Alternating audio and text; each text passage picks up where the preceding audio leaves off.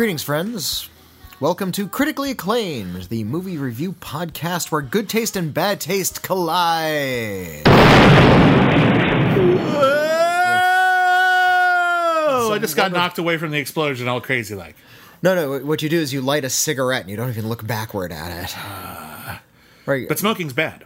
Oh, um, unwrap a lollipop then. You're like you're like Kojak. I don't think Kojak ever walked away from an explosion. I suppose not. It'd be cool if he did. One of the failings of those shows. Uh, my name is Whitney Seibold. I'm a film critic for IGN and various other outlets around the internet here and there. Uh, I have no cool nickname, but I do have a co-host who does. Yeah, my name is William Bibbiani, baby. Who loves you? I do. And uh, yeah, I'm a film critic for The Wrap. Welcome to the Kojak podcast. when did this happen? Never even actually watched that show. Uh, anyway, uh, my name is Lynn Bibbiani. I'm a film critic for The Wrap and Bloody Disgusting and several other places as well.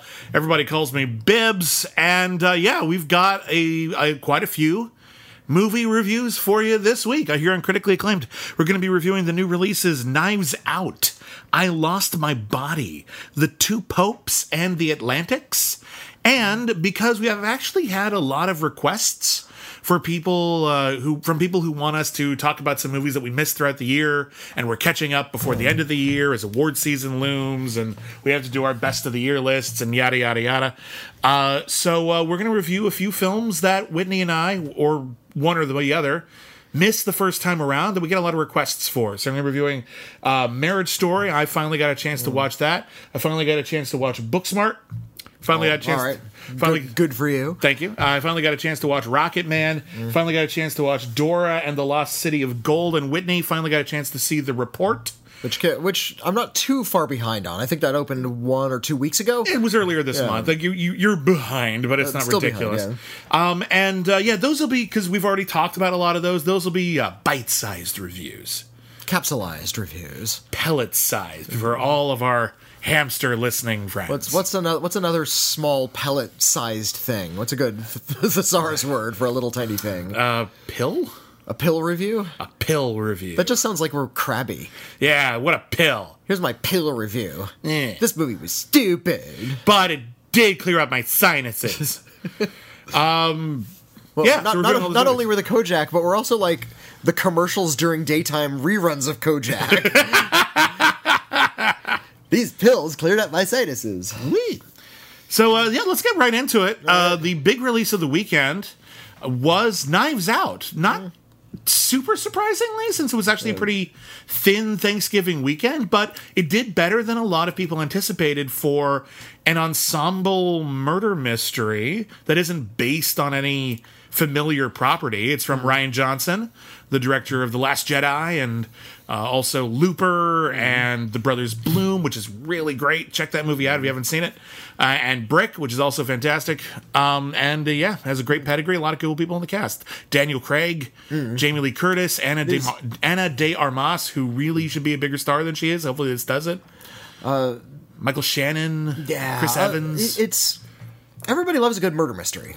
I think and so. I think murder mysteries in film, like they've moved to TV. I mean, that's what like Law and Order and all those cop shows are about. They're Yeah, all, every week. they're all murder mystery shows. Usually popular for popular uh, for whatever reason. Those have moved out of cinemas, and when they show up in cinemas, uh, they tend to make big deals of them, and they tend to do well. And I'm also thinking of Kenneth Branagh's Murder on the Orient Express, which was quite good actually. Yeah, it's not as good as the Sidney Lumet film, but Mm. it's still good in its own right. It's like a slightly pulpier version, Mm. a little broader, but it's great. And I'm looking forward to his follow up, Death on the Nile. Yeah, it's it's really. Uh, I like, and I love that they ended it with the sequel tease. Yeah. ah, Poirot, it's a good thing you've sold this thing on the Orient Express, but it, appears there's been some death on the Nile. like uh, that's actual dialogue from the movie. I know, I was super excited for it. I was like applauding in the theater.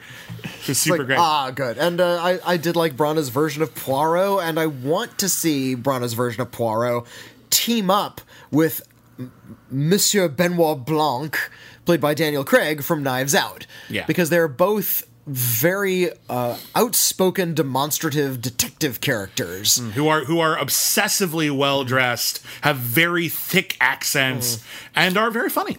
Uh, yeah, uh, Daniel Craig puts on this.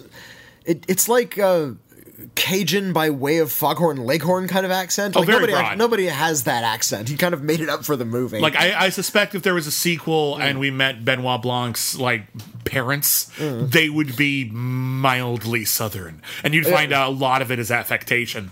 no, they, they'd both be from Los Angeles, and just completely up be like the Blue Raja. There you go. Um, the plot of the movie, uh, Knives Out, and this is a movie where um, oftentimes when people talk about spoilers, we've discussed this on the show before. Spoilers have changed from actually ruining the movie because the, you reveal stuff you're not supposed to reveal to just telling you some stuff that's in the film, whether or not it actually ruins the experience.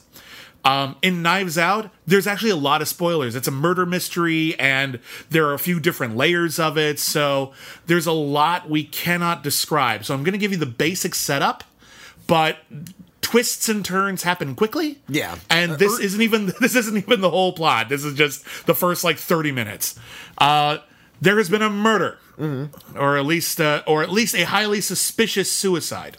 Has the it's a highly suspicious suicide that might be a murder. Yeah, has, has there been a murder?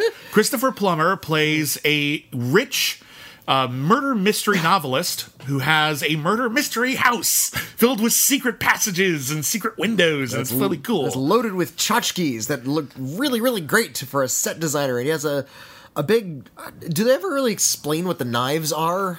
I They're no, like- they don't. like- they explain that there's like some of them were used in theatrical productions, but there's no reason for him to have a knife sculpture. But it's sort of the centerpiece of the movie. he has like a he has like a big sculpture full of knives. I in my head canon, I imagine there's like one knife for every murder mystery he ever wrote, and like this Yeah. is the knife from the book, or this is the knife from. but- they never made a movie out of any of his stuff, but so Yeah, ben- Benoit Blanc and the cops are interviewing all of the members of this family because everyone's a suspect. Yeah. right away. And so we've got uh, Toni Collette as the woman who married into the family. Her husband has died, and now uh, she's sort of involved with the family financially. You've got Michael Shannon, who's Christopher Plummer's son, who is now running the publishing company, but isn't really doing anything for himself. And he keeps Hmm. asking Dad, "Will will you sell the movie rights? We can make so much money." There's Chris Evans, who's the grandson, who is spoiled brat, just comes in and sports cars and snaps at everybody and leaves because nothing can touch him. He's made of money. Uh, Jamie Lee Curtis is the daughter, and she is sublime in this movie, and She's how so good. pissed off she is. And uh, Ana de Armas is the one who's sort of like observing all of this because she was the uh, the the help. She was the the hired maid who ended up becoming uh, kind of Christopher Plummer's best friend. Um, gosh, I'm, I feel like I'm forgetting somebody. Oh, Lakeith Stanfield uh, plays the cop. And it starts off with a series of interviews as to where people were the night of Christopher Plummer's death. Uh, was it a suicide? Doesn't look like a suicide. And uh, eventually it's revealed that Benoit Blanc is there to sort of aid the police, which is something he does every once in a while. And the, the one twist I will tell you that's kind of fun Benoit Blanc doesn't know who hired him. Right. He's been hired to solve the potential murder of the world's greatest murder mystery novelist, and he doesn't know who hired him. And he's just like, oh, I have to do this. Here- here's the thing. Uh, Rian Johnson has clearly read a lot of murder mysteries. This Oh, is yes. this is not a murder mystery made by somebody who is sort of fond of merely the aesthetics or the reputation of the genre. He's not dallying in the yeah, genre. this is something he knows because all of the character of Benoit Blanc, first just the name, his outspoken personality, and this weird loose relationship he has with the local police and his confidence are all things that come straight out of the murder mystery genre. oh, yeah, you get the impression that this is like the eighth Benoit Blanc novel. Yeah, yeah, yeah, totally.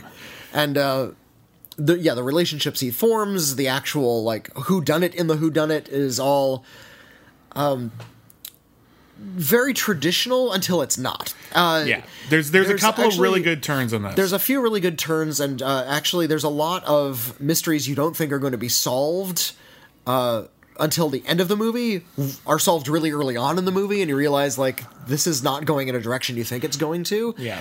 and through and it's not just the twisty plot. Rian Johnson has I think for the first time in his career, really.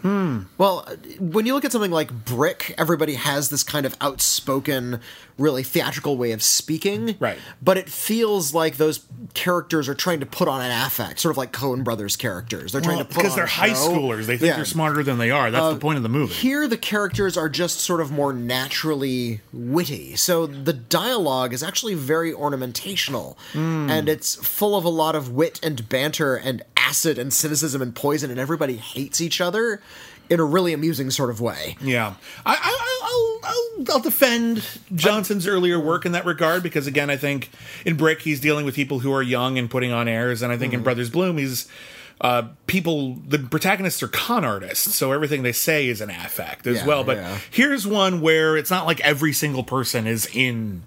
On whatever is going on, and Uh-huh. So right, we're actually seeing a broadcast of characters, many of whom are very, very interesting.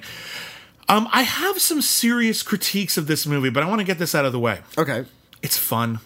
It's fu- funny. it's fun, It's yeah. sharply directed. There's some really, really nice touches just throughout the entire thing. The close attention, the almost clue-like fascination with everyone's uh, clothing, Ah. with, with the all of the production design, uh, the sense of humor with which uh, Johnson reveals various clues. Sometimes in the middle of a scene where other characters should be able to see the clue, but someone's like hiding the clue, and it's hilarious it's a blast. It's a really, really entertaining watch. You know, we we talk about how murder mysteries went to television, and the problem when you go to television is you have to do one a week. Mm-hmm. They don't always get thought out in a very special way, and you can't always get the kind of cast you do. I think that's the, one of the reasons why Murder on the Orient Express and Knives Out attracted the cast that they got is uh-huh. because everyone wants to be part of a big ensemble Agatha Christie esque murder mystery but also why people went to go see them because it's a treat to see a murder mystery with an all-star cast Yeah. and not just i'm not no disrespect to anyone who works on csi law and order or whatever but like you're not going to get this cast Or in one episode of law and order svu you're just not What's going to happen? Well, what happens on those shows is you get one celebrity guest, and of course, because they're your get, you're going to cast them in a significant role, Uh-huh. which means they're always going to be the murderer. or directly connected in or, some yeah, way. Yeah, or- yeah. or- They're, they're always the- going to be significant. Yeah, and so here, and there, there are people in this in this movie who are big, big, big stars who basically get to say some funny lines, but they didn't do it. Yeah. so, so it's actually kind of a treat, and it's a fun little thing. My problems with this movie are. I wouldn't call them nitpicks, they just don't ruin the movie. okay. But I think there's one thing that Rian Johnson is too clever about. Um, every single line of dialogue, every single stray joke or clue in this movie is important later. Okay. Now, ordinarily, I would say that's a wonderful piece of writing. Yeah, that's tight, tight screenplay writing. You look Yeah. at something like Die Hard, like Bonnie Bedelia turning the photo down turns out to be a plot point later Yeah, on. Die Hard is yeah. maybe the best screenplay ever written. There's a legit argument to be made. It certainly belongs in the conversation. The problem with Knives Out is that it's so clever and everything is so important that if you are going into it like a lot of murder mystery fans are going to, like myself, I'm a murder mystery fan.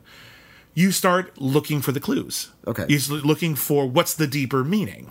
and and you're you're frustrated by the lack of red herrings, are you? Exactly. Okay. And I think that's that's actually a problem. Okay. Because without stuff that actually doesn't mean anything, Mm-hmm.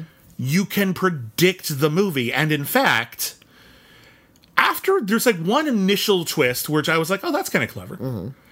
Uh, and then everything after that was really predictable Okay. because I was paying attention and I realized that okay, well this twist happened and so you'd think the movie's going to go in this direction, but actually the movie might actually be kind of over unless there isn't more to reveal, which means that all of these things that seem like nothing are actually really important and now oh, I know who did it. and now I'm waiting for the movie to catch up. And it was fun to watch the movie catch up. You know, good murder mysteries can be watched over and over and over again because the hmm. characters and the dialogue are so rich Okay.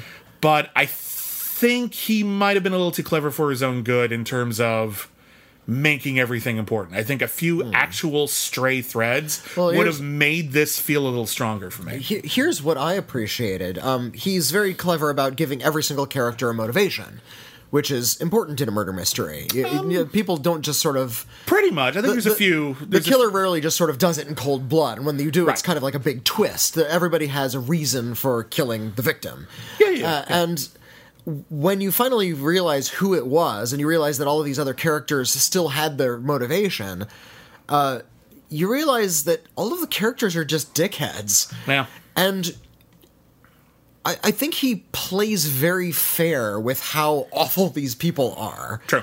Um, I've seen a lot of murder mysteries where sort of like the truth comes to light and it kind of forgets about all of these other things that it had set up. And I feel like Rian Johnson is really good about keeping the characters with us throughout, even as the plot progresses, even as we you know know who did what and who's responsible for what thing. That's a great point. point, and every single character, whether they did it or were involved or, or any or didn't, Yeah. is changed. Yeah. By the end, as everyone has, if not a complete arc, then at least a complete story. right. Um, and I think that's a really masterful piece of writing with a big ensemble cast. You do not want, like, you can say like, okay, well, so and so didn't do it, and so it didn't really amount to much, but their character went through something, and it was fun watching that, and it felt really rich. Like, it didn't forget Yeah. about anyone. That that part is really really great.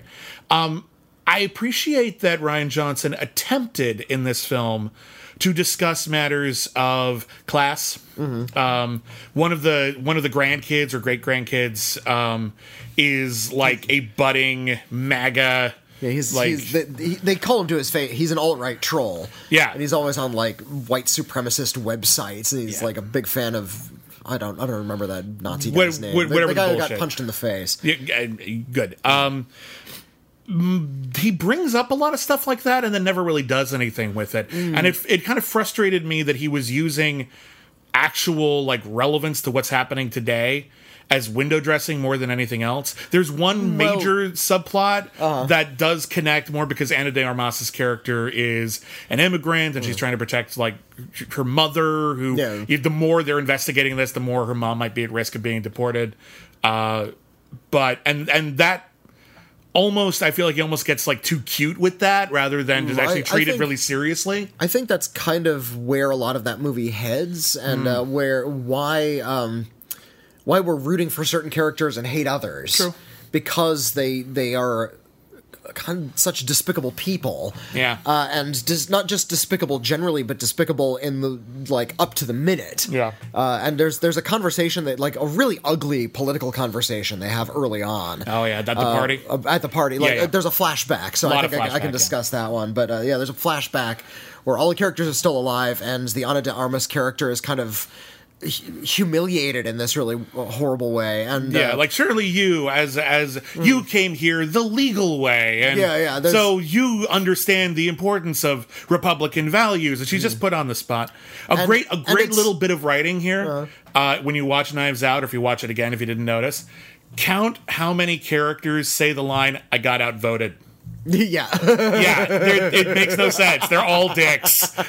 they're they're all dicks, and by the end you get to see. Uh, and I'm, I'm treading really carefully here. Yeah, yeah. Uh, you get to see where a lot of wealth ends up, and I think when you follow the money, and like one of the final shots where. Uh, somebody's on a balcony, somebody's not on a balcony, Mm-hmm. and you kind of have this this moment between those two figures or groups. Mm-hmm. Uh, that's where it all kind of falls into place. I know. It's and like, it's, and, it's and just it, and it feels it has this so weird sort of this weird sort of uh, this like um, weird sort of cinematic cultural revenge, which is something my boss Quentin Tarantino does.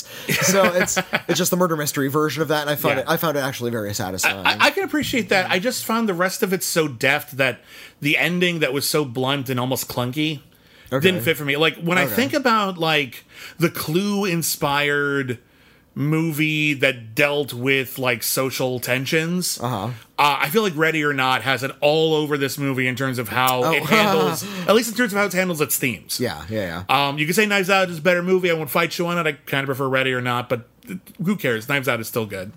Um, yeah, I, I'm not. I'm just not in love with this movie the way a lot of other people are. But what I can say with absolute confidence, it is it is so refreshing to see movies like this getting made. even if I'm not, even if this isn't my favorite, With intelligent characters Yeah. that's based on if this was what we were wit- getting, wit and plot rather than you know spectacle. people are noticing.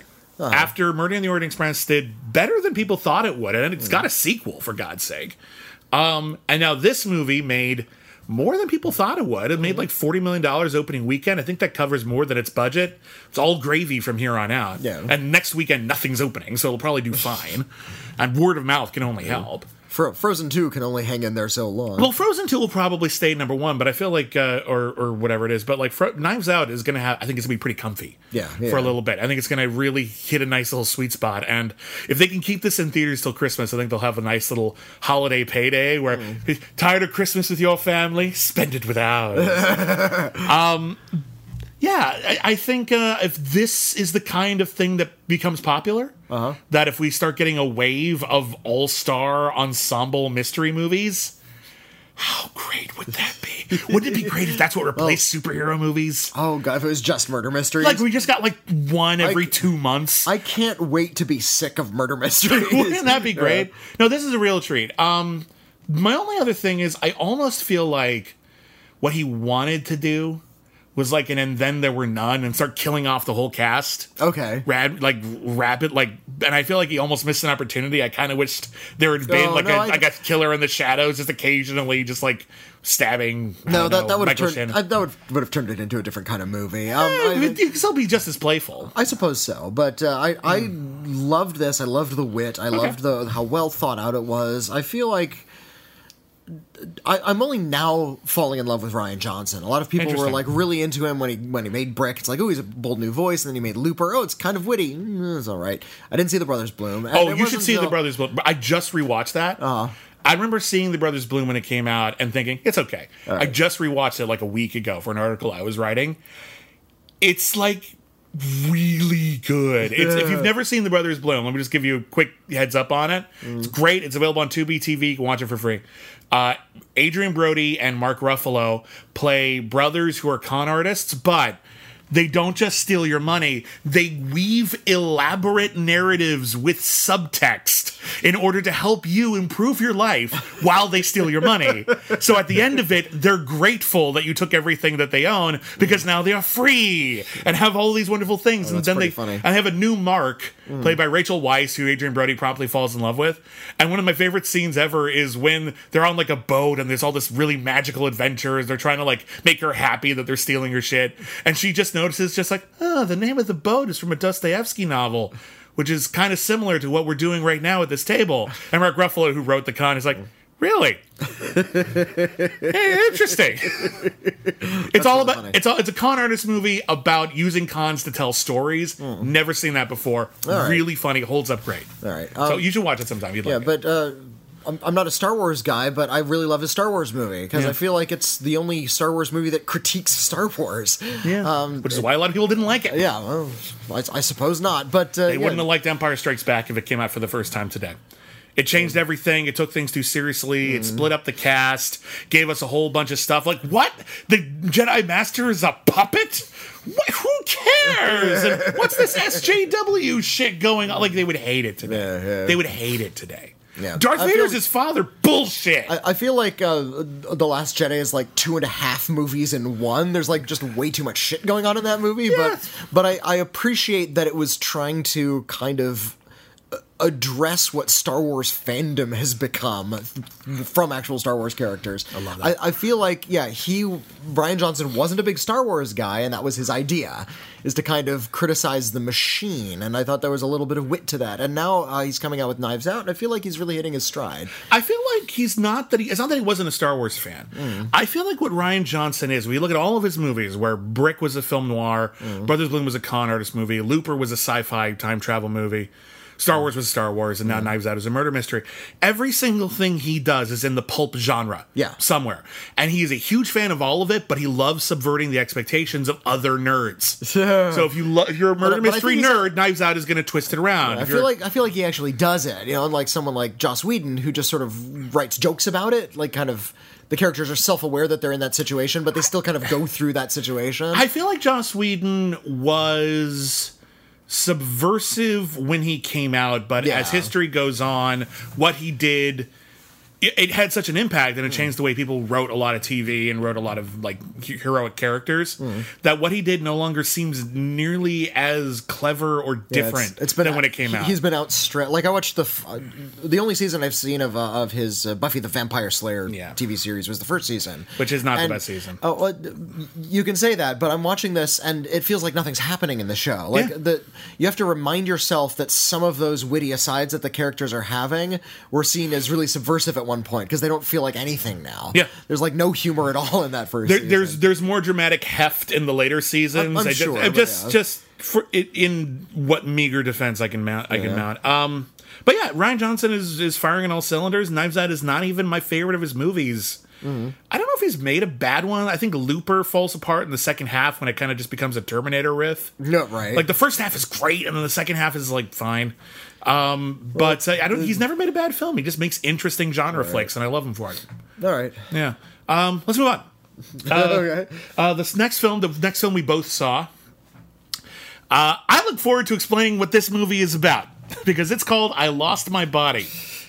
Uh, it opens with a severed hand breaking out of a refrigerator. Yeah. And sneaking out of a laboratory, climbing on a rooftop, and trying to fling itself across. Is it Paris? Or just France? it's in France, right? I thought it was Algeria, but let me, let, me let me look it up. Well, but anyway, and It's a French film. It's a French film, uh, and it's a severed hand crawling its way across the city, Mm. like jumping from rooftop to rooftop, wrestling pigeons for to, for dear life, Mm. fighting off swarms of rats. Meanwhile, a guy falls in love with a lady he met on an intercom. Uh, he was a pizza delivery man. Uh, well, and we, we get to know pretty early on whose hand it is, and we learn that it's our protagonist's hand. And so we're kind of waiting the whole movie to see how he and his hand are going to become separated. Yeah, how's the divorce gonna gonna Yeah. start? So yeah, the the the bits with the living hand are amazing. Yeah, Uh, just the way they are able to, the hand can you know see just for movie reasons. Not, yeah, it's, not it's like it from the Addams family. Thing. Yeah, you're right. Sorry, thing. Co- yes. co- cousin it was the one made of hair. Yeah. Apologies. Yes, I always get those confused. Yeah. Uh, Ah, thank you, Thing. Yeah, it's uh, just like Thing from the Addams Family movie. Uh, it has a, a little stump, just like in cartoons. It, it doesn't even have like the ham bone uh, in the severed wrist. yeah, It, it's just sort of. It looks like uh, like one of those old bonkers candies that was miscolored on the inside. yeah. But yeah, it's just sort of it wandering around the city, trying to remain out of sight and using just sort of whatever means it has as a hand to make its way across the t- across the city to what destination we don't know. Yeah, uh, you, Um, you'll find out eventually, but yeah. But at the same time, we get a lot of flashes as to what memories look like when seen from the perspective of your hands. There's a lot of uh, time and energy devoted to the tactile experience of uh, memories. So we get a lot of flashbacks from the hand's perspective. The first time a child touched this thing or buried itself in sand. And I think that kind of stuff is really beautiful. And it starts giving you this kind of poignant uh, idea of what your own memory is constructed of. And Yeah, these these. it's something that I think Terrence Malick played with in Tree of Life. Yeah. Just well, most of his films, really. But Well, yeah, but if we think about the way the Tree of Life reconstructs like sense memory, Mm-hmm. uh, and how things that we see, things that we hear, things that we feel, they comprise just as much of who we are as our big lofty ideas. Right. Um, so yeah, the whole idea of witnessing the world from the perspective of just your hands, just your sense of touch, um, Hmm. is really lovely and noteworthy. Um, but meanwhile, uh, we see our protagonist. He's a pizza delivery guy. Uh, he's really bad at it. he, he's an orphan, which is significant. He lost his parents when he was a kid. He mo- ended up moving in with, I- think it's his uncle or just some a Uh, friend of the family. It's like his cousin or his brother. Yeah, Yeah, he's, he's so- not. He's not that much older than him. not much that, that much older, and they don't care. They're not like looking after him. It's No, just, they're just just- putting in a giving him a place to sleep. Yeah. So our dude, our dude is uh, delivering pizzas. He delivers pizza, a pizza forty minutes late to a woman who lives on like the thirty fifth floor of an apartment building. And and her uh, her buzzer doesn't work. Yeah, she can't. He, she can't buzz him in. So on top of it being late, he can't even give it to her. Also, he was almost in a car accident, and it's just a big floppy mess. Hmm. Also, it's raining outside, so he can't leave. So he has this like five minute really lovely, like almost profound connection conversation hmm. with just a voice. Yeah. And he learns just enough about her that he is able to track her down at her day job just to, to hmm. say hi and maybe ask her out. And it turns out she works at a library. He goes to the library, can't bring himself to do it. Kinda, kind of stalks her on her way home, and then when he runs into her uncle, it turns out he's a woodworker, He's like, and he might need an apprentice in his room with all of these saws, and all of them are all of them are lovingly illustrated because this is an animated movie. Um, and from there, you can kind of start seeing where it, where it starts to fall. Um, I love the sort of bizarre glee with which this movie is constructed. The idea, this the whole interspersing. uh, to be fair, it's a, kind of a dippy love story um, with a guy who's frankly doing it all wrong and probably shouldn't be dating this woman because he kind of sucks. Yeah. Like, but interspersing that with a hand crawling across the city in really intense, fanciful ways um, is a really amazing way to construct a movie. Like, I would love to have seen the pitch for this. Yeah. And people going, what? How does this work? And apparently, the movie was in production for like seven years. There was a real labor of love, and it's it's it's hand drawn animation, and um, yeah, I appreciate that kind of absurd magical realism. That's something you usually only get from international cinema, Yeah. uh, at least done correctly. Um there's a, a sort of like a, a harder edged version of Michel Gondry. Michel Gondry likes to sort of be a little bit like puffier and playful. Uh, and some people have been comparing it to Amelie because of its like vague sense of whimsy. It's not like Amelie. No, I all. think it's Michel Gondry. I think I think it's um the best Michel Gondry is really well thought out. Mm-hmm. The worst Michel Gondry is just kind of weird. yeah. This is And- somewhere in the middle. Well, the, this is um, it, it's more like um, uh, Marquez, like 100 Years of Solitude. That like tone, that kind of weird. Yeah. It's the normal world, but then there's this like one weird conceit, and it feels really natural the way it's told. I um, I love animated stories that either take advantage of the medium and show you things that you couldn't do in another medium which is getting increasingly difficult. What with you know CGI special effects and CGI animated films looking kind of the same now. Um, that severed hand could only have been done in animation or with like really elaborate CGI effects, and even that's animation. So.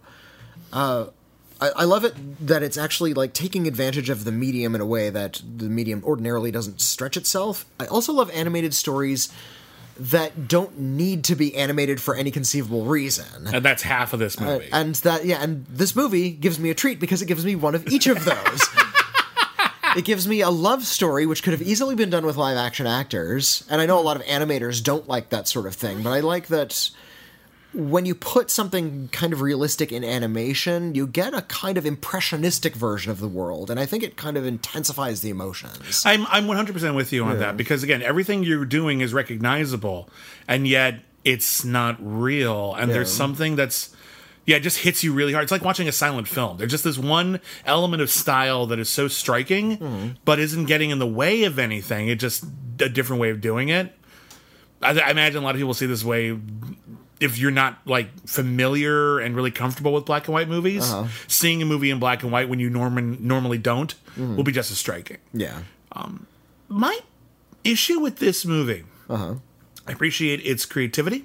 I appreciate its uh, animated style. It's very, very lovely, very striking. Um, I don't think it comes together very well, It's hard to tell what uh, what the point is at the end of the day. which is frustrating. I think There is a point, but the point doesn't seem to apply to everything that we've seen, and it almost comes across at the end as though the whole severed hand thing really wasn't important at all. Like the the other story was really important. The uh. severed hand was a way to make this very slight and frankly not super great love story uh more exciting. And to that extent they did it because cutting every time they cut back to the hand stuff I was like, "Ooh, this is neat."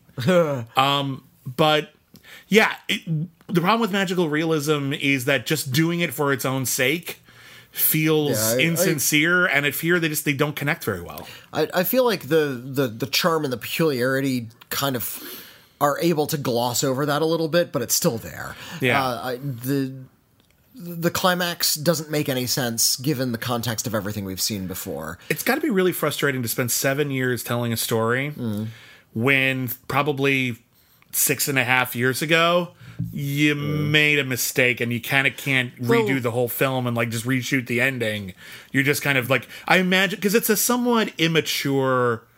I know it's an adaptation. I don't know if the original story works this way, but it strikes me as like a first film sort of a you know feature filmmaker who swung for the fences, didn't hit everything, but made a great impression. They- uh, but like uh, with a different draft, with a little bit more maturity in the in the writing, we could have had something like incredible as opposed to something just kind of interesting and odd. Yeah, Uh, yeah, I agree. Yeah. I, I I liked it. Um, it's one of those one of the filmmakers who just sort of got I think got like really fell in love with a certain scene or a certain idea to put in a movie without any kind of idea as to how that would play out or like feed into the story. Well, not enough So like, ideas like anyway. one yeah. of the conceits is the main character, uh, as a boy, liked to record things. He carried around a portable cassette recorder. Yeah. and that reveals a lot of important information. It comes like from a plot perspective, it comes into play.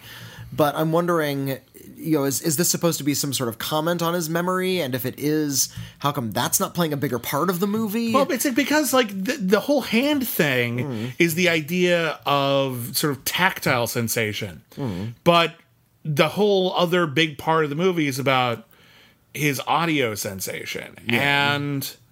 This isn't a story about the five senses. I kind of wish it had been because you got two right there. Uh-huh. If we had found a way to incorporate, you know, his sense of smell into the narrative or Hmm. uh, his eyesight more into the narrative than it just naturally is because he can see, Hmm. um, I feel like you could have had something here where maybe over the course of time, different pieces of him pieces of him get lost. Like his ear gets severed and starts just listening Well, to things. When we like first could see- done stuff. When we you know? see the hand, it's in like a lab, and we also see like an eye. And I thought that this was going to be like just Frankenstein thing. yeah, well, just like a, a big pile of various body parts rolling all over the city, and that think how amusing that would have been. No, I feel like I feel like it opens a lot opens a lot of doors and it only goes through two of them. and I don't think they're the two most interesting doors. However, um, if you watch a lot of animation, if you watch a lot of American animation in particular, and you say to yourself, ah, we're just doing the same things over and over again. Watch I Lost My Body. It's on Netflix right now. Yeah. Um, it's certainly different. Um, I would not call it bad. I just don't think it's fully complete Uh-huh. feels like um, you know the same filmmaker 10 years from now could probably do this even better uh, but um, yeah it's it's a really interesting animated film i hope you enjoy it um, another film that's on netflix right now that i missed uh, was atlantics and you saw this Um, Atlantics uh, is a very, very peculiar type of movie. Uh, speaking of magical realism, it's told in a very sort of sedate, almost kitchen sink realist style. It's a Senegalese movie, and it's about. Uh, at first, it's about a bunch of uh, underpaid workers who have are being exploited by their boss as they build a gigantic mansion. And at first, you think, "Oh, this is going to be like a Ken Loach film. It's going to be about you know c- class disparity and how the working class is constantly stiffed." And uh, then it takes a minute to turn into a Jim Jarmusch film as the workers get on a, a bus and sort of drive away from the city. And it's a really long, quiet sequence. And you're sort of slowed down into this world. And you realize that a lot of this movie is going to be contemplative.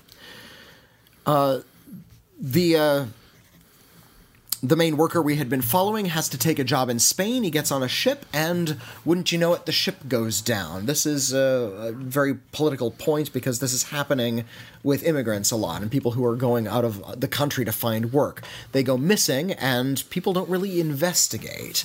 Uh, he has left behind his uh, girlfriend, a young woman named, uh, let me look up her name. Um, it's Ada okay played by Mame Bineta Sane. And she is sort of left a little bit in a, a social lurch, not just because she's a young single woman who was expected to be married, but she just doesn't really know what to do with her days. And there's a lot of kind of long scenes where she's hanging out with a lot of her uh, rather uh, more more character filled girlfriends, going out to clubs and what have you. And she ends up getting married, partly out of social obligation, partly because it's vaguely arranged, to a rich guy who's kind of a dickhead.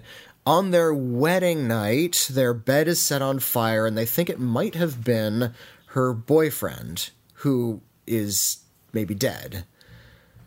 So it's a little bit spooky Yeah. and you're not really and she's just sort of dealing with the social fallout of all of this and then about two-thirds of the way through the movie we cut back to the character who had been arranging the building of this big tower and all of the women in the movie appear in his house and they have completely white eyes and they are speaking for the workers who may have died in that shipwreck What? so there's this weird ghostly thing going on um, Creepy. It's yeah, it's Is it scary? It, it's it's spooky and striking in a way that is completely unexpected. Okay. Um, I, I was trying to find like what how people are talking about this movie, and some people started referring to it as Senegalese noir, Hmm. and uh, I, I guess I'll take that better than anything. It is yeah, this really fascinating psychological study, which is part gothic revenge tale and part working class realism drama. And those two things shouldn't go together, and yet they do in this movie. It's really, really fascinating. Sounds it. Yeah. Is it so? Is, Oh. is it okay? I'm just trying to get a sense of what it's Mm. like to watch it. You say it's spooky. Is it fun? Is it intense? Is it like what? What should I expect I, going u- in? I use the word contemplative, and that's what it's like. Um, it's it's going to be. It, there's a lot of sort of like spooky music that floats through it, but that really just sort of adds to the mood. It's not going to be engrossing like a gothic story ordinarily is.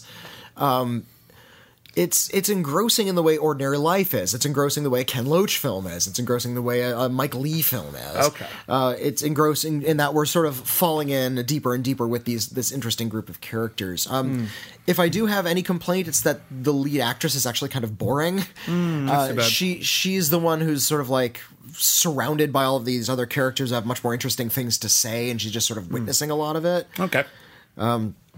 Let's see, let me look up the characters. There's uh, Aminata Kane as Fanta and Nicole Sougou as Dior. Their names are Fanta and Dior. Isn't that nice. cute? That's and uh, I'm, I'm not. I'm not sure how common those names are in Senegal, but uh, if they're not, that would be an interesting comment on like American consumer culture kind of leaking into Senegal. Sure. They're really great. They're Great. really terrific, and they they have a lot of of uh, interesting things to say. And they're the ones who are sort of telling the heroine what's going on at all times, or instead of her just discovering it. But uh, as the audience discovers it, it becomes really kind of fascinating and complex and dark and, and very strange in a really gratifying kind of way. Oh, it sounds really good. Yeah, yeah, it's really quite good. Damn, I wish I'd made more time for it. Okay, well, I'll have to check that out at some point. Any last thoughts before we move on? Uh, no, we can move on. Okay, um, you had something you posted on Twitter. As I say this as a segue. Okay. You know what's better than two popes? A billion popes.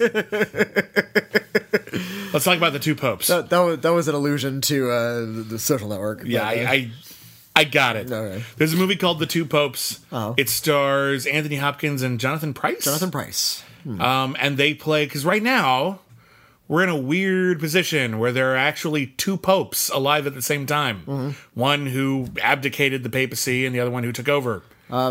Abdicating the papacy is not something that happens. Not generally, no. Pope- It was really unexpected. Pope Benedict abdicated the papacy uh, for the first time in, I believe, 750 years. Like, it had only happened once before. Mm-hmm. Yeah. And it was literally centuries ago. Yeah, people are usually the pope until they die. Um, and they're well taken care of, so they live forever. To put this into a little bit of context, and the film does this, um, when Pope John Paul II died, you know, the, the rush to elect a new pope happened, and there was a little bit of a turning point in the history of the Catholic Church. Um, because John Paul II pushed some things in a progressive direction, but he kept some things in a very conservative direction. And, Yeah, he was you a very moderate pope. He is an incredibly moderate pope, and you know the Roman Catholic Church is a famously stingy body. We'll say that. Um, not to offend any of our Catholic listeners, you but know, there's- I think they would agree with me. it's been described to me thus, and I'm Catholic, or at least I was raised Catholic, and Culturally Catholic. culturally Catholic. That's a good way to put it. Um, it's been described to me thusly. The Catholic Church is slow to make sweeping changes because the Catholic Church isn't like only here for this generation. The Catholic Church thinks in terms of centuries. Yeah. So like all of these things like birth control. Whereas we have been living with birth control like our whole lives and it's a it's a regularly understood scientific fact. Something necessarily wrong with it. It's all there's a lot of great great things that have come from it as far as the Catholic Church goes, this is like this new weird thing that has popped up just in the recent past. And yeah. and so they're slow to deal to, to, to even They don't really wanna- t- talk about it. They don't really, want to make know? any any decisions unless they know it's going to last for at least 500 years. Yeah, which So- is which is frustrating when- for everyone who's just alive now. Yeah, it's frustrating and if you don't live a 500 years. and but wants yeah. their religion to be relevant, so that's me. But, There's, uh, a, there's a reason I'm not Catholic anymore. that's fine. Anyway, I digress. But uh, yeah, there was there was sort of a, a reckoning when Pope John Paul II died because we didn't know what direction the church was going to head in, and who they elected pope was going to determine that. Yeah. they elected. Uh, I think is Joseph Ratzinger, I actually don't remember his full real name. Cardinal Ratzinger, uh, who is a German uh, cardinal. Uh, he became Pope Benedict XVI, and he was incredibly right wing. yes, Some people even called him a Nazi when he was elected. He was really regressive. Uh, yeah, he was like John Paul II suddenly seemed really liberal in yeah, and, comparison. and everybody yeah. was like, uh, everybody who wanted a more progressive church, like, kind of winced a little bit. Whereas anybody who wanted kind of a regressive church were fine. Um, but he was sort of a controversial figure, and another serious contender for when uh, Ratzinger was elected was um, Pope Fran- who the man who became Pope Francis, yeah. uh, an Ar- uh, Guatemalan Pope.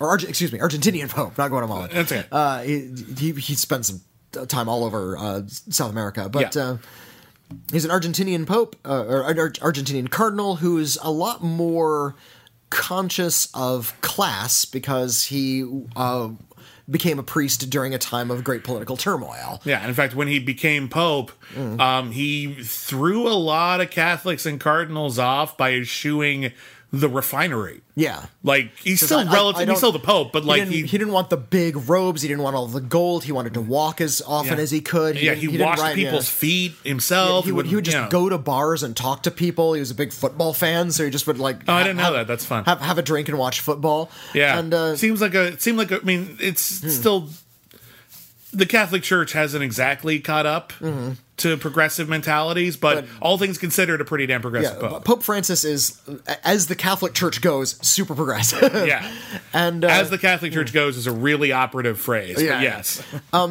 the Two Popes is a film about. It's oh gosh, what a great idea! It's a walk and talk film in the Vatican and various locations where popes hang out between Benedict the Sixteenth and uh, Pope Francis before he was elected. who plays who? Uh, Jonathan Pryce plays Pope Francis, Okay, and. Anthony Hopkins plays Pope Benedict. Makes sense. Okay. And it's about how not only do they get to sort of know each other as people, uh, Pope Francis is a lot more uh, laid back, relaxed, and groovy, wants to talk about the poor, whereas Pope Benedict is really kind of strict and stern. And a little bit disconnected. He doesn't really. T- it's not that he doesn't take the job seriously. It's just that he's kind of aging out and is only interested in kind of hanging out and playing music and reminiscing and you know doing the the usual prayers. Um, the dialogue, the scenes where the two of them talk, are crackerjack scenes Nice. because we have two excellent actors playing world figures with big ideas and interesting ideas that they can bounce off of one another. Now this was directed by Fernando Morel, Yeah. uh, who I was, I was hesitant to say his name because I don't know how to pronounce it. I, I apologize. I think I'm pretty close. Forgive think- me if I'm wrong. Uh, but he's I think it's Mary Ellis. Is it Mary Ellis? Um, well, in any case, Because he's Brazilian. um, he he directed he co-directed City of God. He uh, directed The Constant Gardener, um, and now he's he, he he hadn't made like a lot of like big Oscar contenders after that, but it was like there was a big introduction to him as a filmmaker. Um, how does this play in terms of his filmography? Is Well- it because it sounds kind of stagey? Is the director's, well, it- is the director's hand really important here? Oh, uh, unfortunately, it's too important here, and that's that's Oh. it. Kind of. Uh, kind of gets in the way in fact uh, this is this is a, this is a theatrical production it's a, it was a play it's based on a play Right. and when you have just two characters having a conversation, I think it's okay just to sit back, set the camera in just a good spot, and mm-hmm. let let it play out. Fernando Meirelles, if you've seen City of God, there's like an, four edits per second, and it's Yeah. really like saturated and fast moving. Even Constant. Gardener, I thought was like kind of overblown for Yeah. considering what an airplane novel it actually is. there's way too much direction here. Like the, the camera zooms in and zips out, and there's a lot of fast edits when two characters are just having a conversation. And there are certain sequences where it feels really inappropriate. There takes a lot of confidence Mm-hmm. as a filmmaker to just let two people talk. Yeah. And there's ways to make it dynamic Hmm. and also just let two people talk. A film that I think mostly straddled the line between trying to make it visually dynamic, but mostly it's about people talking in green rooms Uh-huh. was um, Danny Boyle's Steve Jobs. Okay, yeah, yeah. which is a pretty sharp biopic. It takes place over the course of uh, three, just before three different product launches in Steve Jobs' career, and it's just people talking to him before these product launches. It's kind of an odd setup, actually, um, but it's just conversation. That's it. It's just talking to this guy who's clearly an egomaniac, has a lot of odd eccentricities, and people trying to figure him out while his relationships grow, evolve, and devolve and die. Um, but Danny Boyle is is not a boring filmmaker. He shoots the shit out of it. But I don't think he gets in the way. No, well, and also because that's that's a screenplay by Aaron Sorkin, so that people are kind of chattering and making jokes, and the tone of the conversation is changing a lot. Yeah. uh, these are two men like in their eighties, so They're they're, not really dashing yeah, their, their, about. their conversations aren't really like. Well, I, I guess uh, uh, Pope Francis was in his seventies during the, the course of this movie, but still, still yeah, uh, rather old. And yeah, I, I love that Pope Francis has this reputation for being sort of like a, a, alive and with the youth vote. He's 83. Pope Francis is 83 this year. He's no spring chicken. You, you don't get to be Pope unless, you know, you've lived an entire life in the priesthood. You, you get, you're, you get promoted when you're 75. You know, that, that, that's not something young men do. Um, no, I guess he's 82. Uh, Okay. Oh, he's 82. He's turning 83 in uh, in in December. So yeah, you're right. He's al- almost bo- we're both 83. right. Yeah, yeah. That's, that's so damn funny. Um, and something you mentioned that maybe it's actually Oh, uh, yeah. Another please. thing though, there's there's more to this movie because Oh, it's please. not it's not just the walk and talk stuff because that's the best part of the movie. Oh, okay. Uh, it's actually more of a biography of Pope Francis. So we actually have a lot of flashbacks to his life as a young priest in Buenos Aires. And uh, let, let me look up the actor who played young uh, the young cardinal. His name is uh, Juan Minujín uh, he he plays the young priest, and we get to see sort of before he was a priest, the things hmm. that sort of led him into the priesthood. He was actually engaged to be married at hmm. one point, and then turned his back on his fiancee. So I wish we could have seen more of her. Yeah. uh, and about how he sort of felt a calling and how he felt this need to push forward Christian philosophy out into the world, look after the poor, and especially at the time when there was a military coup going on in his country and priests were being vanished by the government be- for being too liberal, if you can imagine that. Uh, all of that stuff feels like padding. It's all really dynamically filmed, and you can tell that's the stuff Fernando Meirelles is interested in.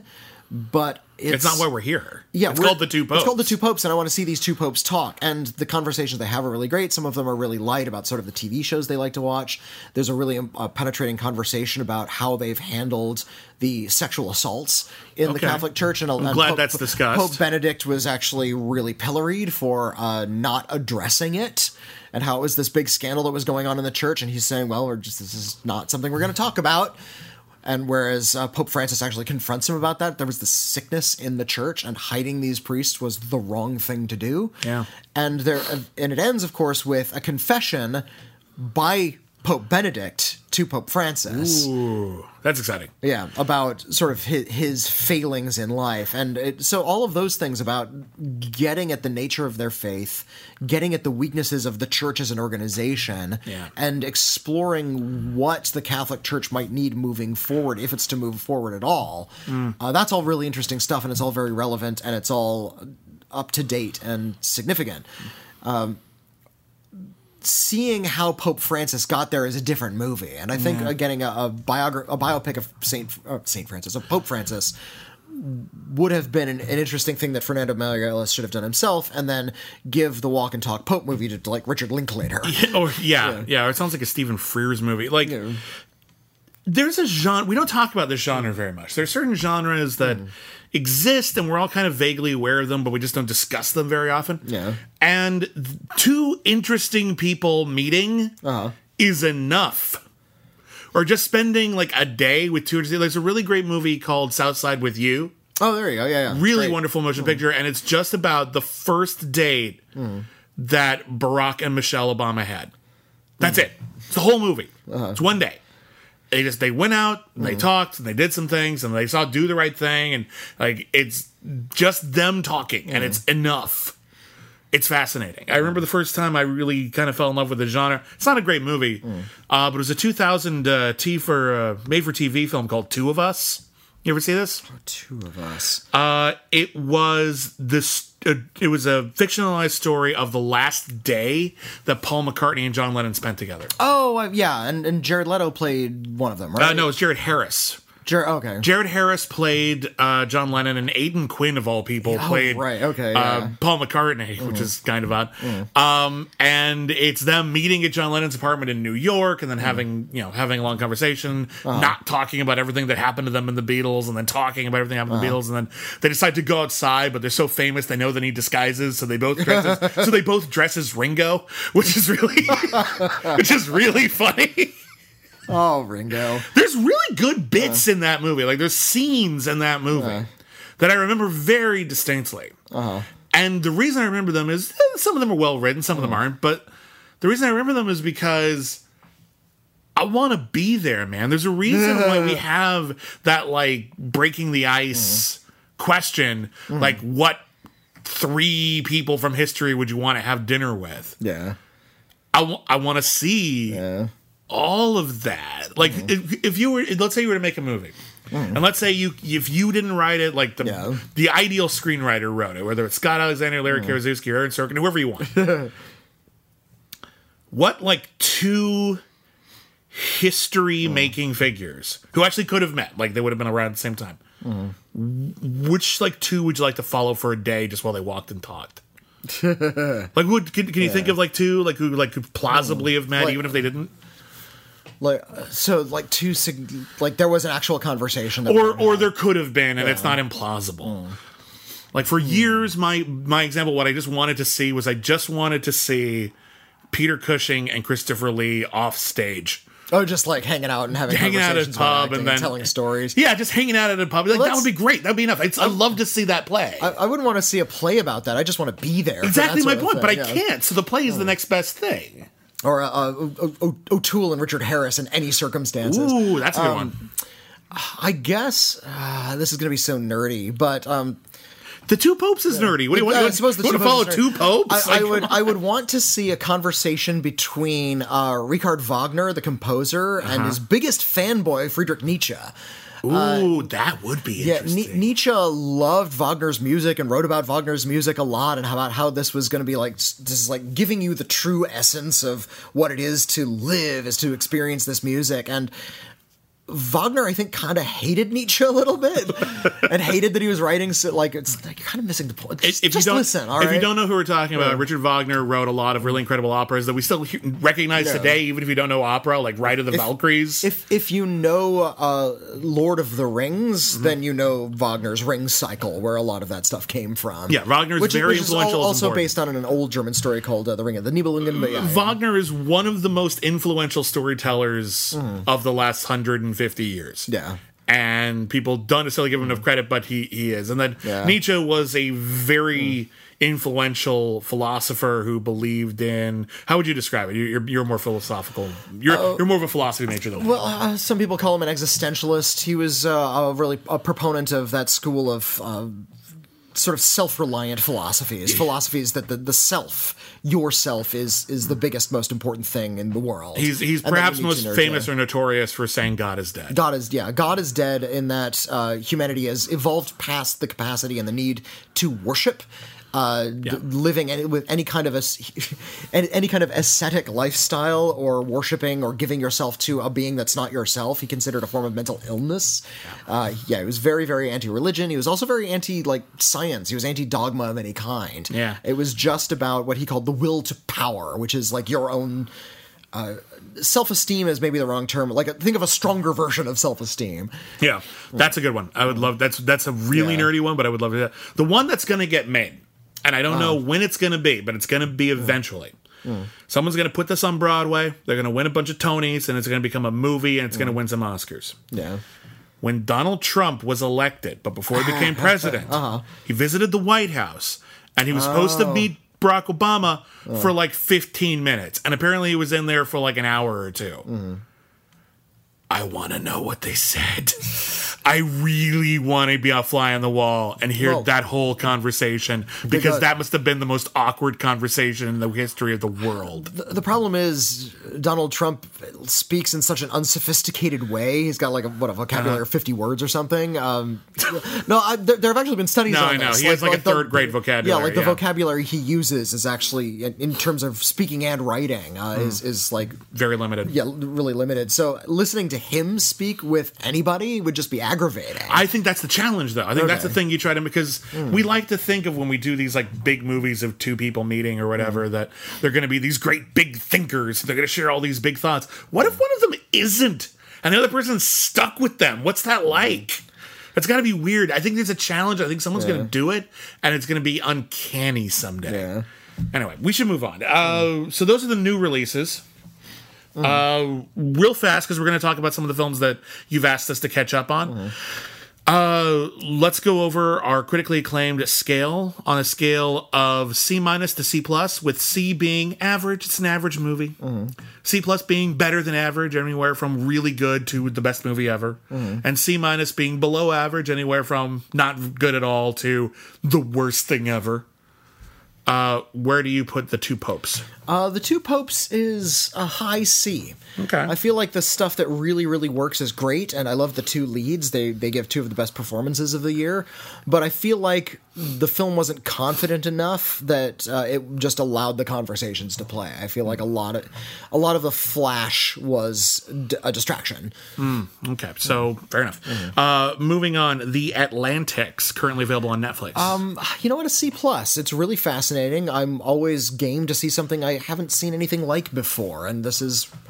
It was a unique experience. I can re- recommend it enough on that, but that it was also very good helped. Okay.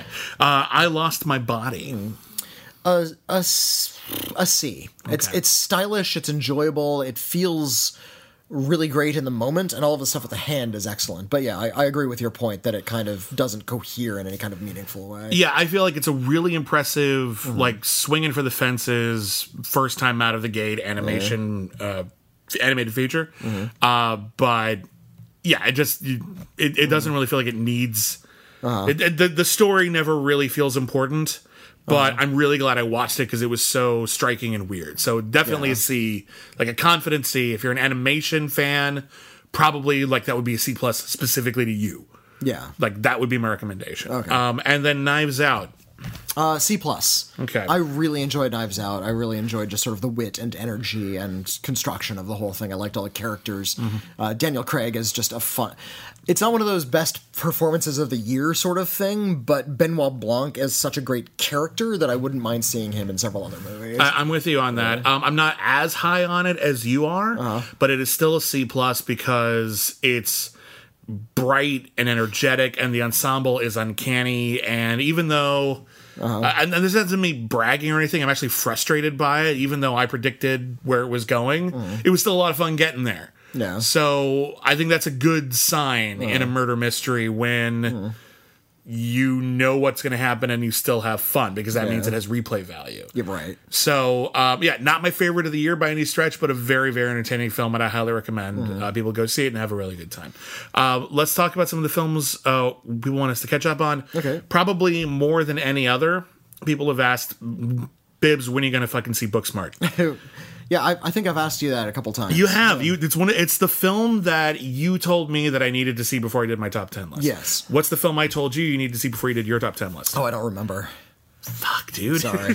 Fighting with my family. The- oh, that's right. It was. Fighting Please, with My Family. please see that before the end of the um, year. Yeah, I, I unfortunately we belong to a critics body that does uh, its voting for the best film of the year really early in the year. We've Yeah. already done our voting. Yeah. And that means we haven't seen a lot. And I feel like Well, I I- was. no, we've seen a lot. Hold Well, I on, mean, hold have- on. No, we've seen a lot. We've seen a lot. I feel like there was a lot that I needed to see before I make like a top 10 list with like a good deal of confidence. Yeah, we're part of the Hollywood Critics Association, and we're one of the uh, we're one of the voting bodies, one of the critic societies that gets their uh, nominees and their votes out first. Yeah.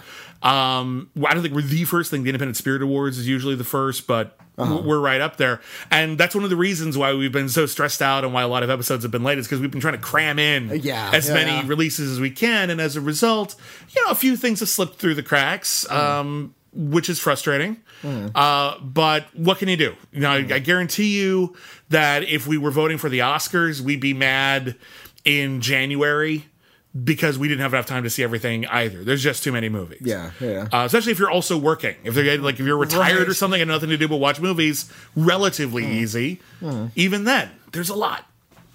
Um, but I did catch up on Booksmart. Okay. Uh, and I'm really glad I did because everyone was right about this one. It's really good. So I'm not going to spend too much time talking about it.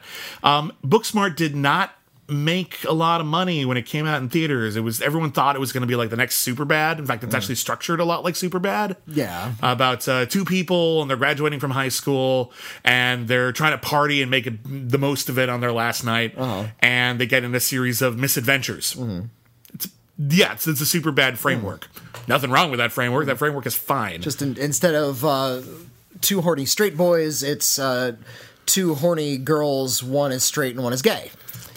Yeah uh, openly so which is which is nice and there's a lot of frank conversation about it um yeah so and- it's uh, uh Kaitlyn Dever and uh, beanie feldstein who are phenomenal They're together. both excellent. In fact, the entire supporting cast is really, really great. This, this is one of those movies where there's a lot of people who kind of come in for like two scenes and they're gone forever. Yeah. And everyone in the movie makes a great impression. Sorry, I'm knocking things over on the table. That's fine. I happen to have a screener of it, like right here. so what he's looking at. so there's a, yeah, the entire cast is here.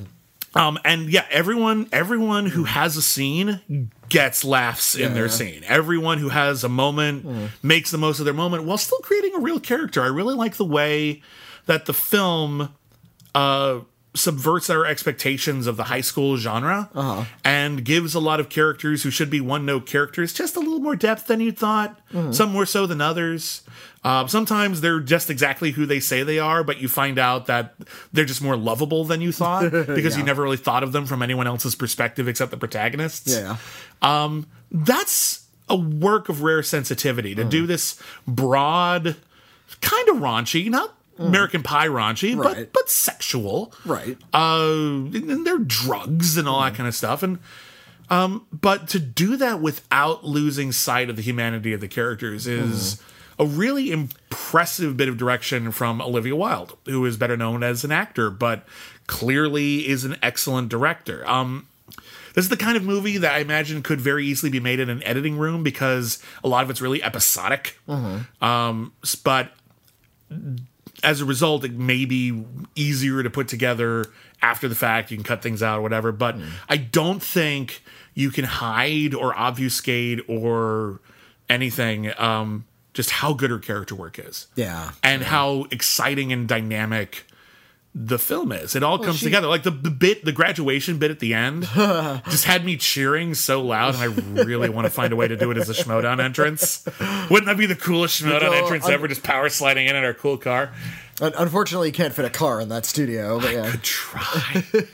um, yeah, I, I I really adore it. Um, it's may not make my top ten of the year, but not because it's bad, but because I think it's actually been a really good year for movies. All right. in a lot of regards, so it might not slip in, but um, it's it's a delight, and it's on Hulu right now. Um, so you don't have a lot of excuses. Just go see that thing. It's Mm-hmm. Yeah, really yeah. really wonderful. Um, let's see what else. Uh, what else is on my list? Um, I finally saw, uh, and I, we mentioned at the top of the hour, I saw The Report. Okay, you wanna Uh, talk about that now? That is the torture report. yeah. Um, which is uh, it's an Amazon film, so I think I think it might be on Amazon or it's coming out on Amazon soon. it was doing an Oscar qualifying run. I don't know if it's currently on Amazon, um, yeah. but it will be soon if it's not now. Yeah, here in uh, here in LA, it got a bit of a, a limited theatrical run. Yeah, if you want to get nominated for Academy Awards, you have to play in theaters in Los Angeles and in New York City and be reviewed in the trades for that theatrical run. And the trades are a certain series of high profile uh, movie related publications like Variety or the- Hollywood Reporter or The Wrap or a few others. The- well, uh, the, and tr- the trades that is the people who work the trade. They're for the people inside the business. It's not. Yeah. I mean, l- the public can access them. It's not like they're censored or anything. Uh, the report is indeed currently on Prime Video. It's currently on Prime Video. Yeah, so you can watch it right now.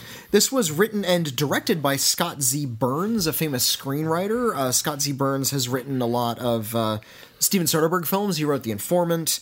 Um, he wrote Side Effects. He produced An Inconvenient Truth. He's got a very kind of technical Hmm. mind, and now he's uh, directing. I think it's his first feature. Um, oh, I'm sorry, I'm wrong. It's his second feature. He wrote, wrote one called Plutonium 239, a TV movie, a little while ago. Oh, okay. But um, yeah, this is him. Uh, he- Scott Z. Burns is an interesting uh, filmmaker in that he likes the really like technical stuff. He likes sort of getting into the nitty gritty and the details of sort of these real life scandals or the way like the legal profession works. Uh, this is him going for the like swinging for the walls. Um, if you remember, there was a torture report that was published out into the public Heavily redacted. hev- heavily, heavily redacted to the point where it wasn't really useful. And it was all about how, uh, shortly after 9 11, there were a few gung ho people who decided to put what they called enhanced ter- interrogation techniques. Torture! And, yeah, which was, Excuse which was torture in, as a, a matter of CIA policy. And it was about how some people were really not comfortable with that, but we were so fearful and felt that it was going to be so effective that we should just keep on doing it. And uh, it went on a really, really long time. Uh, it was hard to. It, it was sold on the fact that that's like scientifically effective to torture information out of people, even though it never was and never has been. Yeah. And this is about the one heroic pencil pusher in the middle of all this, played by Adam Driver. Um, he plays Daniel Jones, the real life pencil pusher who is working on this for, of all people, uh, Senator Dianne Feinstein, Oh, okay. who is played by Annette Bening in the movie. Ooh, that's a good Um. Yeah. Yeah. And how he and his crack team of uh, investigators pretty much stayed in the basement of a congressional building with their own independent server that's not connected to the internet or anything, uh, trying to find as many facts as they can about this these things that don't seem kind of on the up and up. And as he digs deeper and deeper, he finds just sort of the unbelievably unbelievable depths of corruption and lies and cover-ups that were going on throughout all of this, and how as time passed and as you know administrations went from one to the like George W. Bush wasn't told about a lot of this. George W. Bush was kept in the dark about a lot of things that were going on in his own administration. Yeah. it was all up to Dick Cheney, uh, and then Barack Obama was elected, and he heard some of it and tried to shut it down, but a lot of people were continuing it or were, were covering up the details of it. Uh, eventually, once Osama bin Laden had been captured, nobody was taken to task anymore anymore even though these things like were approved by people in the CIA who ended up just getting promotions and this is about uh, the Adam Driver character Daniel Jones trying to seek justice in all of this and how frustrating it is to work within this machine that is actually not designed for it. It sounds If- like a companion piece to Dark Waters. yeah, I was gonna say if if Dark Waters made you feel completely impotent in the power of gigantic corporations and their abilities to continue to do malfeasance. This is the same thing times 10 because it's the government this time and not just a single corporation. Um, it's really driving. It's really gripping. Adam and driving. It's Adam driving, and it'll it'll fill you with complete despair. Oh, so it's actually quite good then. Yeah. I feel like this is one that was like initially coming out, and a lot of people expected it to be a major awards contender, and Mm. It just sort of dropped out of the conversation Yeah. pretty quickly. But you're saying it's actually really good, and we're checking It's out. yeah, yeah. Well, that's great. All right, I'm going to move on. Uh, a lot of people have asked. Whitney reviewed this, but everyone's like, "When are you, Bibbs? When are you going to see Marriage Story?" And the answer. Yeah. is like yesterday. Uh, but I did see Marriage Story, uh, and uh, if you missed our episode a couple weeks ago Mm-hmm. Yeah. when this came out initially in theaters, um, this is the latest film from Noah Baumbach, Uh-huh. the latest film from Noah Baumbach about divorce. Mm-hmm. Uh, it stars Adam Driver and Scarlett Uh-huh. He's Johansson. everywhere. And he's a good actor. I love Adam Driver. I got nothing against seeing him everywhere. That's fine. Uh, Adam Driver is a prolific and celebrated New York theater director. Uh, his wife is played by Scarlett Johansson, and she is a respected actor who gave up a promising film career to work in the theater with him. And now that their marriage is falling apart, she wants to move to LA and take more TV roles. And as they are separated geographically, uh, their divorce goes from tricky but relatively amicable to increasingly toxic and difficult as lawyers come into the situation and mm, basically animosity builds and builds and builds between them. Um, Every little thing they say is turned against them in courts of law. They Yep. they tried to do it without lawyers. They have this romantic idea of how their divorce is going to be easy, and it never is. yeah. Um, the lawyers, I think, are the best parts of the movie. They they control the conversation. They Yeah, control yeah. the conversation. They have the most experience. They have the most to say in a lot of ways. I mean, I know they wouldn't work without contrast to people who were naively going through their first divorce. But uh, the different perspectives that Laura Dern, uh, as Scarlett Johansson's uh, attorney, who is trying to get her as much as she possibly wants and more so. There's a part where she gets her more than she asked for just because she could. There's uh, Ray Liotta, who is eventually Adam Driver's attorney, who is just as sharp and vicious. And I love the first scene with Ray Liotta, in which he just tells Adam Driver how shitty this is going to be. He's even up front. He just says, at the end of this, you're going to hate me because I'm just going to yeah. represent the worst time in your life. I'm fine with that. That's my job. like I respect him. He's a sh- he's a sleaze, but he, I respect him. Um, and then there's Alan Alda, who's really wonderful as a lawyer who's trying to make it easy and ends up making it more difficult because he's too sensitive. Um, all of them are great. You know who I really didn't get that much from? Adam Driver and Scarlett Johansson.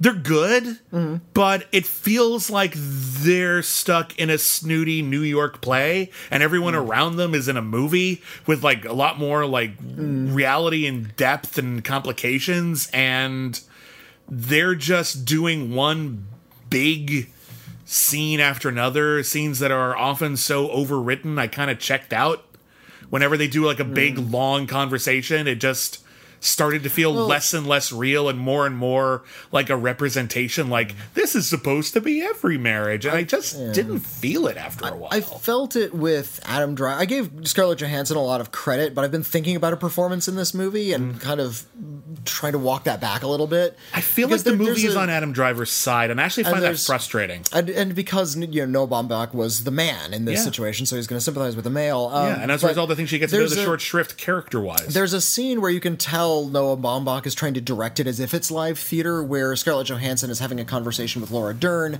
and she just sort of starts rambling a little bit and gets up and uses the bathroom, and the camera follows doesn't follow her in the bathroom, but just sort of like she shouts from the other room, and it's supposed to feel kind of natural. But I think Scarlett Johansson isn't that type of actress, Mm-hmm. and so she can't really make that scene feel natural. No. And you and I started to think about how that is actually extending into a lot of the rest of the movie, and it might be why it didn't have the devastating effect I wanted. Because when I reviewed this, I said I wanted it to kind of wreck me, Yeah. and it didn't, and that's what disappointed I was me. actually putting off watching this movie, like subconsciously at least. yeah. Like I wasn't making a priority because I find depressing movies depressing.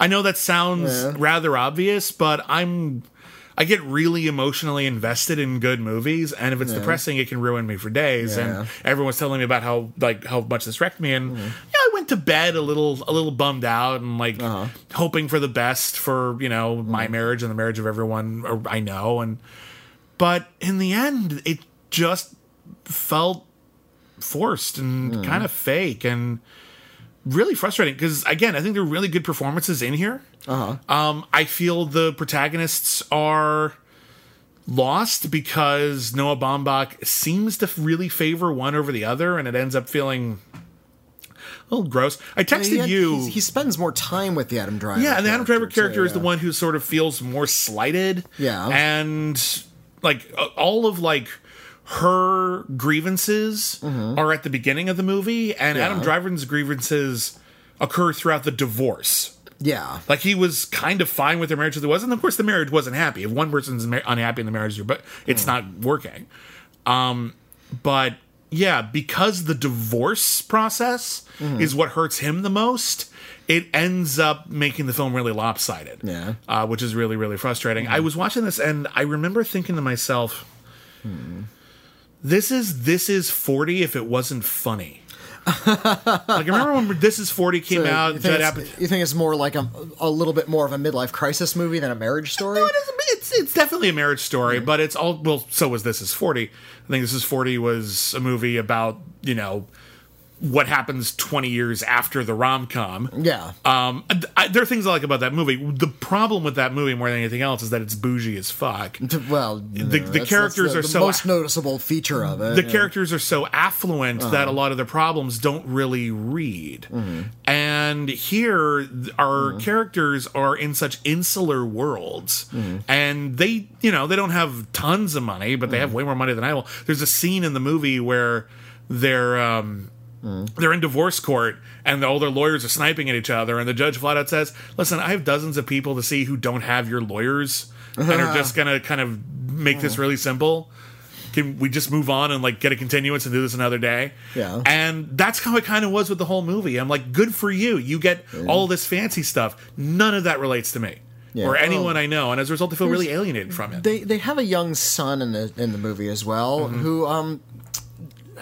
He is used as such a pawn for the adults. It's kind of insulting.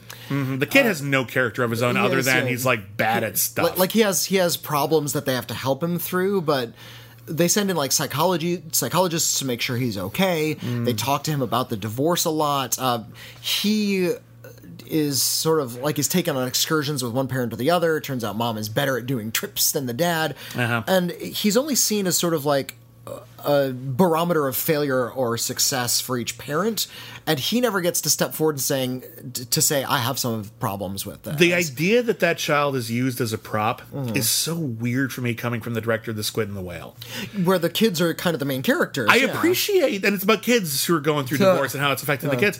Marriage Story is about the people who are married. I get that, but that the kid is such a non-character. Hmm. The kid is an obstacle. Yeah, I think that's kind of crap writing, actually. Yeah. It's frustrating because, you know, in many respects, this is obviously the work of a very talented writer who, when a talented writer tries something really, really big and comes up short, it can be really obvious, like, what's wrong. yeah, And yet, at the same time, because they're so talented, I think a lot of people just go, well, clearly he's very talented. Yeah, but this isn't one of the good ones. this is interesting. I'm kind of glad I saw it, but mm, I think this one's getting overpraised. But that's that's my take, and we're just going to move on. Uh, I saw a bunch of them stuff. Uh, what do I got here? Uh, Rocketman. ah, Finally saw Rocketman. Uh, Rocketman is the musical biopic of Elton John. I almost said John Lennon, but he named himself he named himself after John Lennon and a guy he knew named Elton. Um, and it stars Taron Egerton from the Kingsman movies. And this is this movie is two things. One, it is Taron Egerton proving he's a movie star okay, because I got to tell you something. I only saw the first Kingsman. I didn't see the 2nd but I saw the first Kingsman, and I thought he's fine. Like this is him swinging for the fences. I said that a lot this episode, but this is him just going completely full bore. Uh-huh. Okay, this is him. He's gonna act. He's gonna act really good. Yeah. and he's gonna sing and he's gonna dance. Yeah. And he's gonna wear crazy costumes throughout the entire thing. And he's great. and I'm sure he does his own singing. I think he does actually. okay. He's actually really good. Like Okay. he's he's I wouldn't call him a revelation because it's not like his breakout role or anything like mm-hmm. that, but this is him cementing his career. Yeah. I'm not the Kingsman guy. I'm mm. really good at this. Please give me good roles. Yeah. And I think he's fine.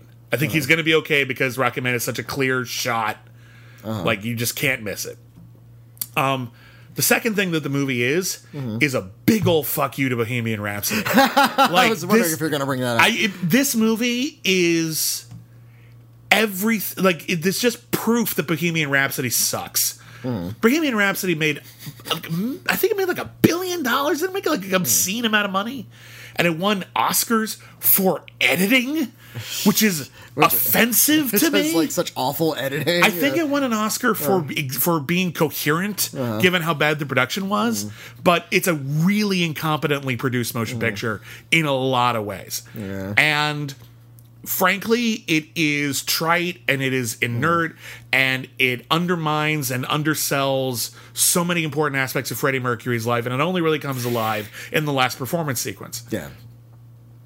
Uh, and this movie was directed by the guy who uh, finished the movie for uh, Oh, director who shall not be named.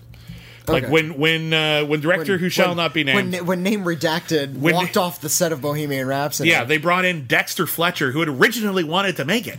okay. They brought in Dexter Fletcher to finish it. I can't tell you what parts were his.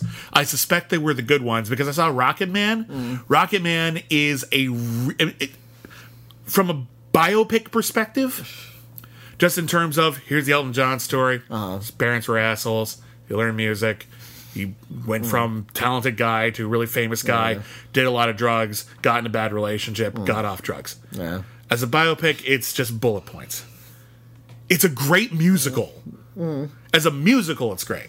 As a mute, because it's not just we're gonna p- watch him play the songs. It's him actually singing the songs like musical theater Okay. when they come up in his life, not necessarily when he wrote them. Yeah. or when he and Bernie Taupin wrote them. Uh, Um, and that level of passion and enthusiasm Mm-hmm. for Elton John's work really brings it to life. And again, Elton John had an interesting mm. life, maybe not the single most interesting life of mm. any celebrity of the 20th century.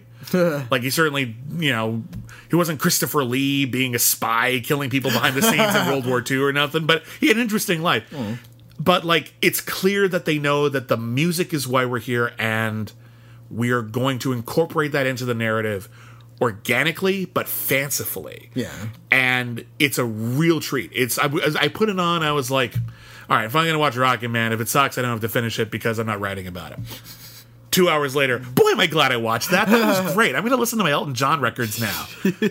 That's all i needed from this movie. It's energetic alive it's wonderful. If you missed it in theaters it did okay but it didn't do bohemian rhapsody numbers. Mm-hmm.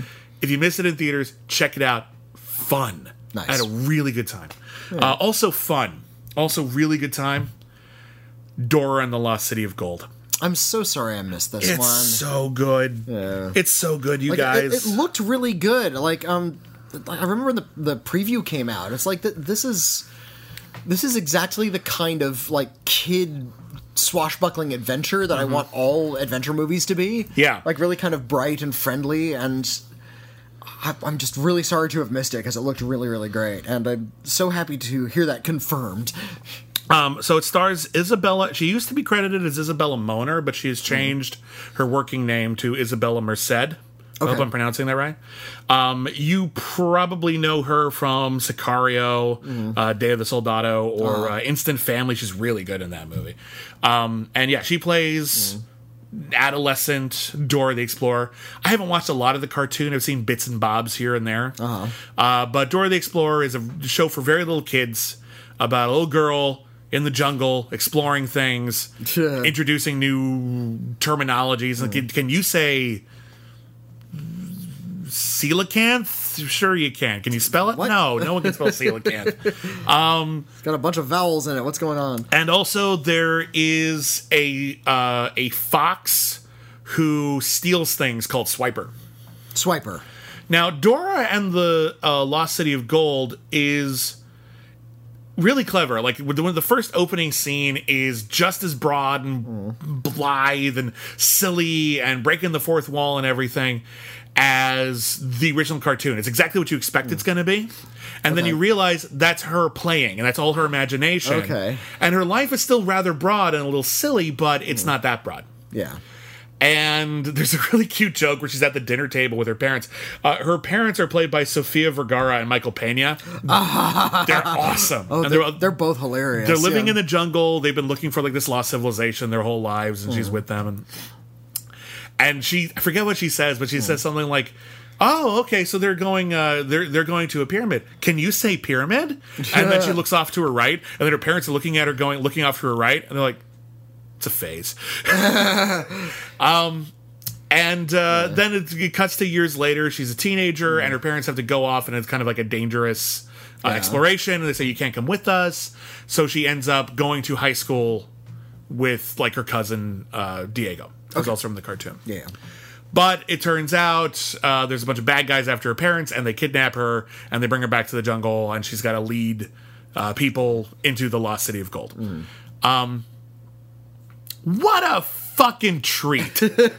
Just a really sweet sense of humor. The the uh, Isabella Merced is such a really natural, wonderful performer. She can be totally genuine and honest, and give a great dramatic performance in something like Instant Family, and then turn around and give like a comic performance worthy of the Brady Bunch movie in this, where she's so out of place that it it should be annoying, but it's not.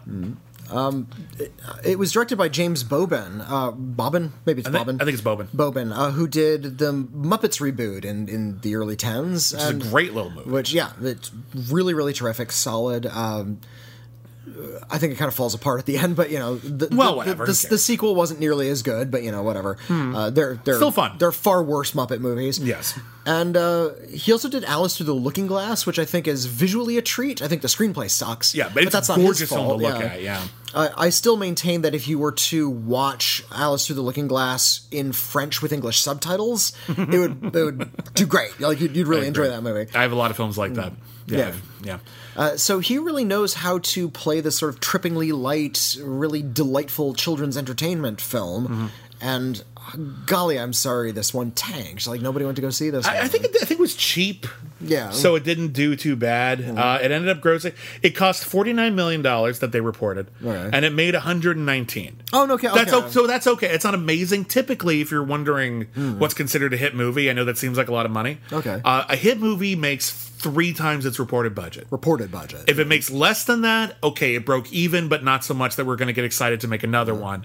If it makes less than its budget, you'll never see another one of those damn things. Right, right, right. It's they might reboot it if it's like a popular, f like existing franchise, but that's it. Uh-huh. it's dead. Um, so this did okay. Mm-hmm. I wish we'd see more of them.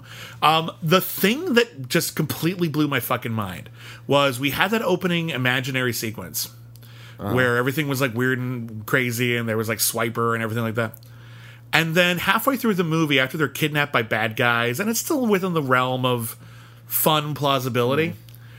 Uh, and like the, the little kids escape, like her and all her friends from school, Uh-huh. they escape into the jungle, and then the bad guy just says, "Oh, the children are escaping! Swiper, get them!"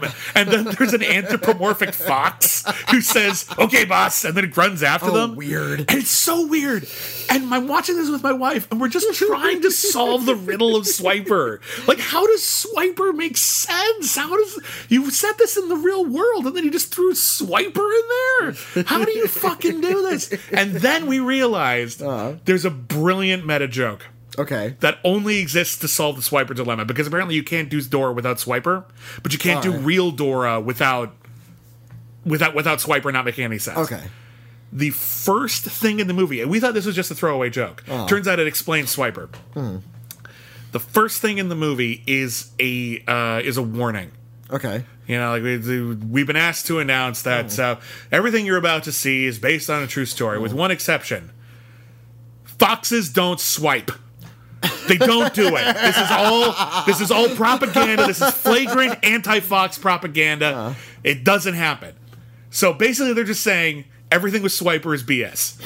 Everything with Swiper is fiction. Everything else really happened. Oh, that's funny. It's such a great meta joke. It feels like something from that George of the Jungle movie. Yeah, it's really like right on there. So like it's it's such a good line. It straddles the perfect line of silly, but I love the characters and I got really invested in it. Right. I really do think this is like a modern day kids movie classic, and it needs to be seen. So, even if you're adults, see it. It's funny. it's funny. It's light. It's sweet. It's energetic. You're gonna have such a great time. That's uh, Dora the Lost City of Gold. So uh, I'm not entirely caught up with everything this year, but that's the big stuff I was able to catch. We are going to do our best of the year in late December or Yeah. early January when the year is up. Yeah. Then we're gonna all the rest of the uh, critically acclaimed episodes through about Christmas time. We might catch up before Christmas, but about Christmas time they'll all be just new releases. And then we're gonna do a best of the year and a worst of the year, and then we're gonna do our best of the decade and our worst of the decade. Sounds good. That's get us through January because the first couple weeks of January usually suck, and there's not a lot anyway. Or sometimes there is a lot, but yeah, it's all bad. Well, usually, like, look, because what happens is like the first, like the reboot of The Grudge, or it's actually like a stealth sequel. uh, that's but coming out but it's, also, it's also called just The Grudge. It's right? called The Grudge, and it takes place at the same time as the American remake, and whatever. It's fun.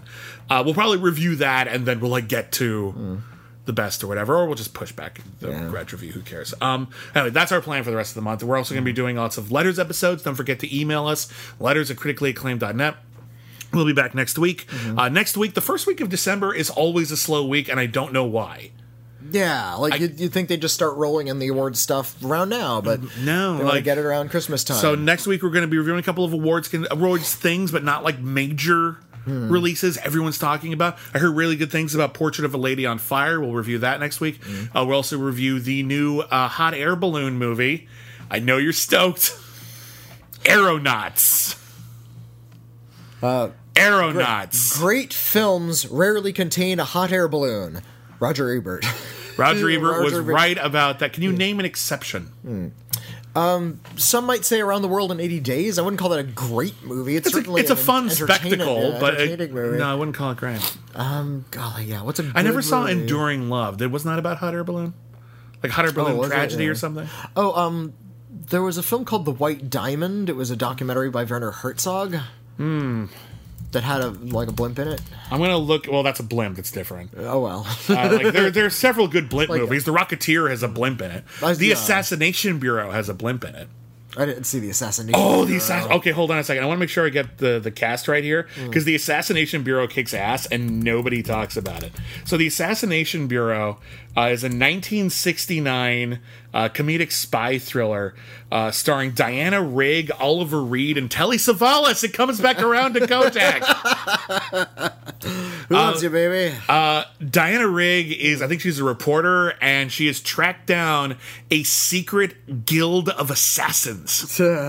And she gets out, she gets herself a meeting with the leader of the guild of assassins, played by Oliver Reed.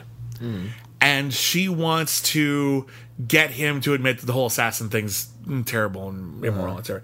And so what she does is she tricks him into saying, "We'll take any job. If you have the money, we'll take any job. We won't refuse." And so she says, "Okay, I would like to hire some of your assassins to assassinate you."